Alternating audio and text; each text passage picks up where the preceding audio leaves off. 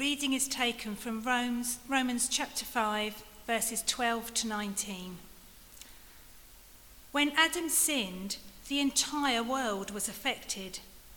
Sin entered human experience, and death was the result. And so death followed this sin, casting its shadow over all humanity, because all have sinned. Sin was in the world before Moses gave the written law, but it was not charged against them where no law existed. Yet death reigned as king from Adam to Moses, even though they hadn't broken a command the way Adam had. The first man, Adam, was a picture of the Messiah who was to come. Now, there is no comparison between Adam's transgression and the gracious gift that we experience. For the magnitude of the gift far outweighs the crime. It's true that many died because of one man's transgression, but how much greater will God's grace and his gracious gift of acceptance overflow to many because of what one man, Jesus the Messiah, did for us? And this free flowing gift imparts to us much more than what was given to us through the one who sinned. For because of one transgression, we are all facing a death sentence with a verdict of guilty. But this gracious gift leaves us free from our many failures and brings us into the perfect righteousness of God, acquitted with the words, not guilty. Death once held us in its grip, and by the blunder of one man, death reigned as king over humanity. But now, how much more are we held in the grip of grace and continue reigning as kings in life, enjoying our regal freedom through the gift of perfect righteousness in the one and only Jesus, the Messiah. In other words, just as condemnation came upon all people through one transgression, so through one righteous act of Jesus' sacrifice, the perfect righteousness that makes us right with God and leads us to a victorious life is now available to all. One man's disobedience opened the door for all humanity to become sinners. So also, one man's obedience open the door for many to be made perfectly right with God and acceptable to Him. This is the word of the Lord. Thanks be to God. Thank you, Mandy.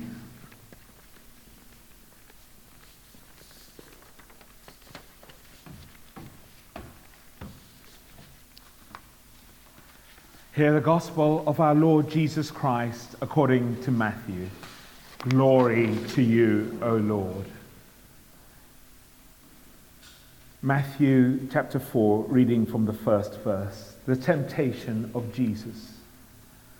Then Jesus was led up by the Spirit into the wilderness to be tempted by the devil. He fasted 40 days and 40 nights, and afterwards he was famished. The tempter came and said to him, If you are the Son of God, Command these stones to become loaves of bread. But he answered, It is written, one does not live by bread alone, but by every word that comes from the mouth of God. Then the devil took him to the holy city and placed him on the pinnacle of the temple, saying to him, If you are the Son of God, throw yourself down, for it is written, He will command His angels concerning you, and on their hands they will bear you up, so that you will not dash your foot against a stone. Jesus said to him, Again, it is written, Do not put the Lord your God to the test. Again, the devil took him to a very high mountain and showed him all the kingdoms of the world and their splendor. And he said to him, All these I will give you if you will fall down and worship me. Jesus said to him, Away with you, Satan, For it is written, Worship the Lord your God and serve only him. Then the devil left him, and suddenly angels came and waited on him. This is the gospel of the Lord. Praise to you, O Christ. And so, Lord, I, may I speak in your name such that your people hear you and you alone. In Jesus' name, I declare this. Amen. Would you please be seated? Well, I guess you'd had to be completely cut off from news media this week to miss the milestone that was reached.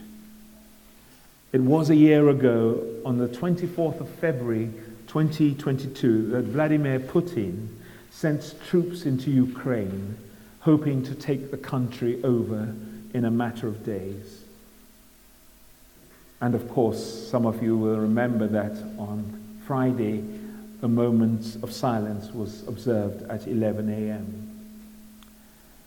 But what has impressed and stunned him and the whole world has been the steely determination of the Ukrainian armed forces and people to fight, with sometimes very poorly equipped soldiers virtually sacrificing their lives to stop the Russian advances. We remember the names of Mariupol and other places where men and women sacrificed their lives to stem the advance of the Russians. The Ukrainians appear to be willing to risk death to maintain their independence as a nation from Russia, despite seemingly overwhelming odds. Why would they do this? Why would they fight to the death?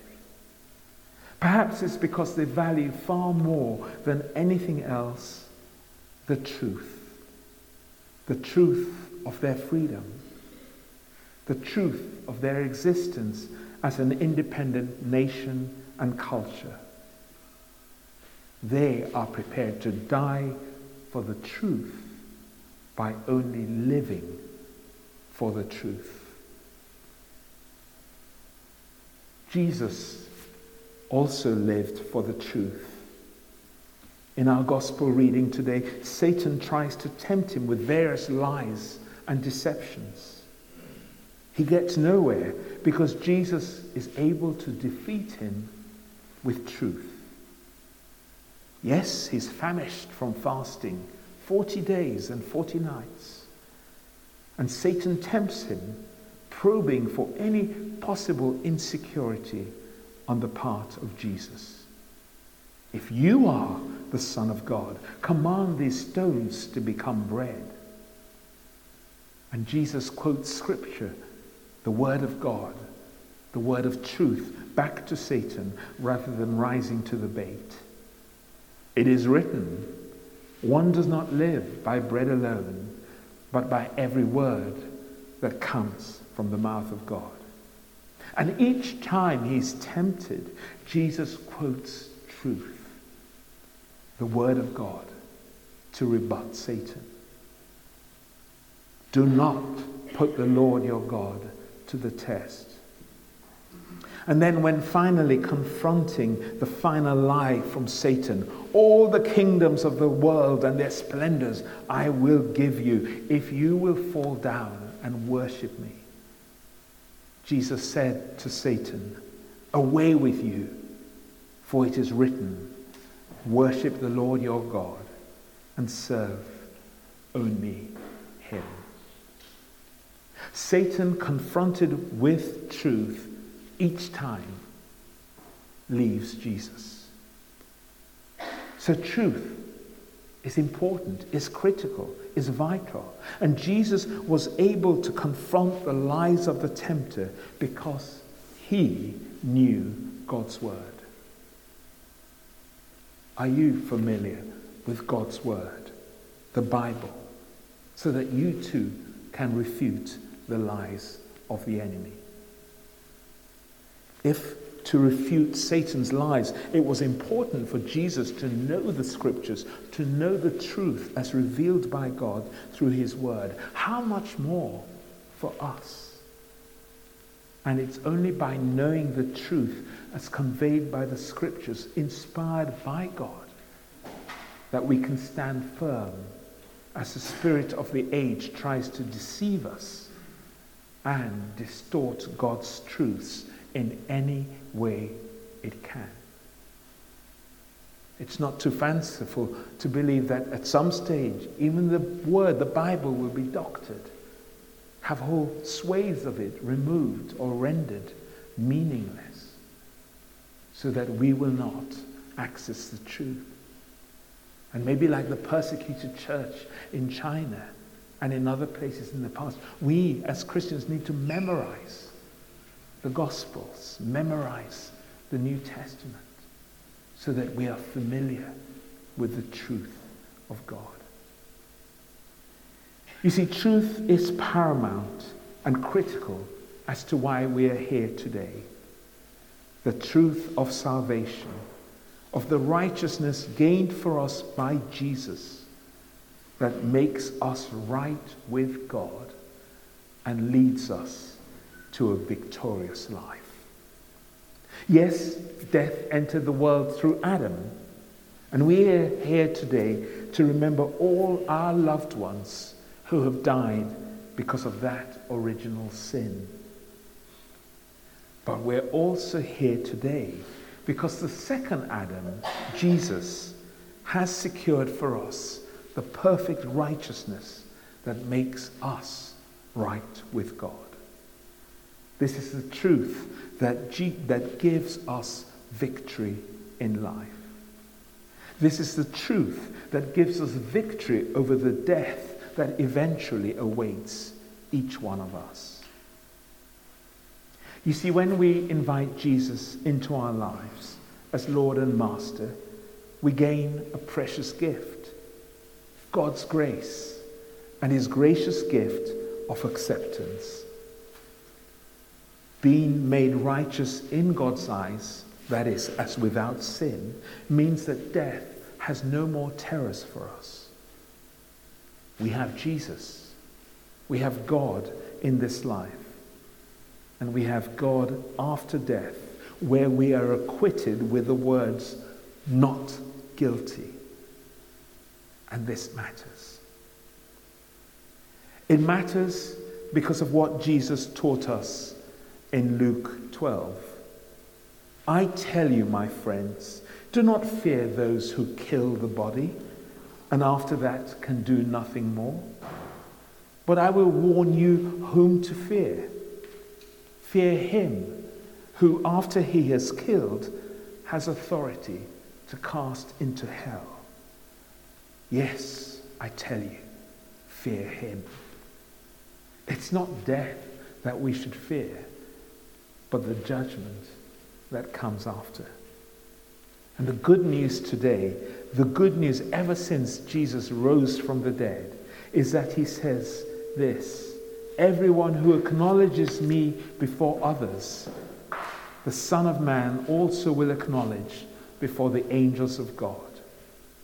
But whoever denies me before others will be denied before the angels of God. How do we access God's grace, this grace so freely given? By inviting Jesus into our lives with the words of this invitation or similar. Lord Jesus Christ, come into my life. Come and be my Lord and Savior. Forgive me my sins.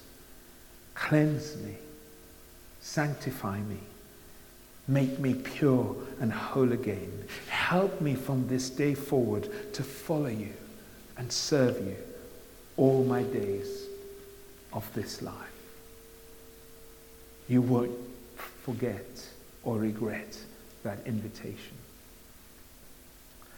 I mentioned right at the beginning that the Ukrainians are fighting and willing to face death for the truth that life is only worth living in freedom as an independent nation and not as slaves of Russia.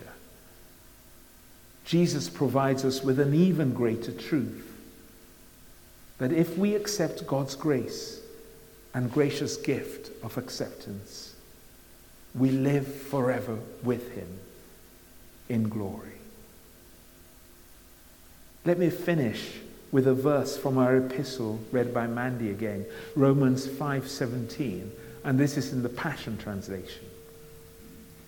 Death once held us in its grip, and by the blunder of one man, death reigned as king over humanity. But now, how much more are we held in the grip of grace and continue reigning as kings in life, enjoying our regal freedom through the gift of perfect righteousness in the one and only Jesus, the Messiah. Today, as we remember those we have loved and lost, let us remember that through Jesus, death is not the end, and that we can begin to reign in life now and after death when we live in Jesus and for Him. Let us pray. Father God, we thank you again for the wonderful, awesome gift of sending Jesus to be our Savior. Thank you that He died for us and took our sins and the consequences of our sins upon Himself so that we might avail ourselves of your free grace. Lord, help us always to trust in you, to rest in you, and to know that we are ever held by you. Whatever the earthly circumstances we face, may we know that we are always yours. In Jesus' name, Amen.